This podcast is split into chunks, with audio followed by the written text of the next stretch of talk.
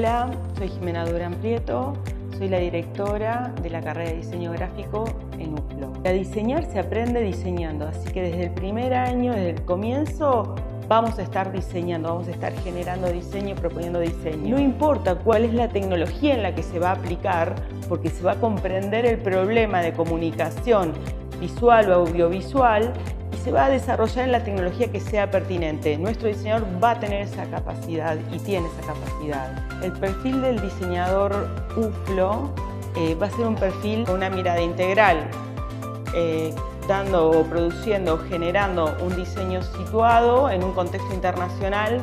Me parece como que engloba eh, todo ese posicionamiento, ya sea con nuevas tecnologías o con low-tech, no importa, pero poder trabajar lo situado, lo local, lo contextual, hacia una mirada internacional. Pensamos en el impacto, en el impacto que va a resultar nuestra práctica profesional.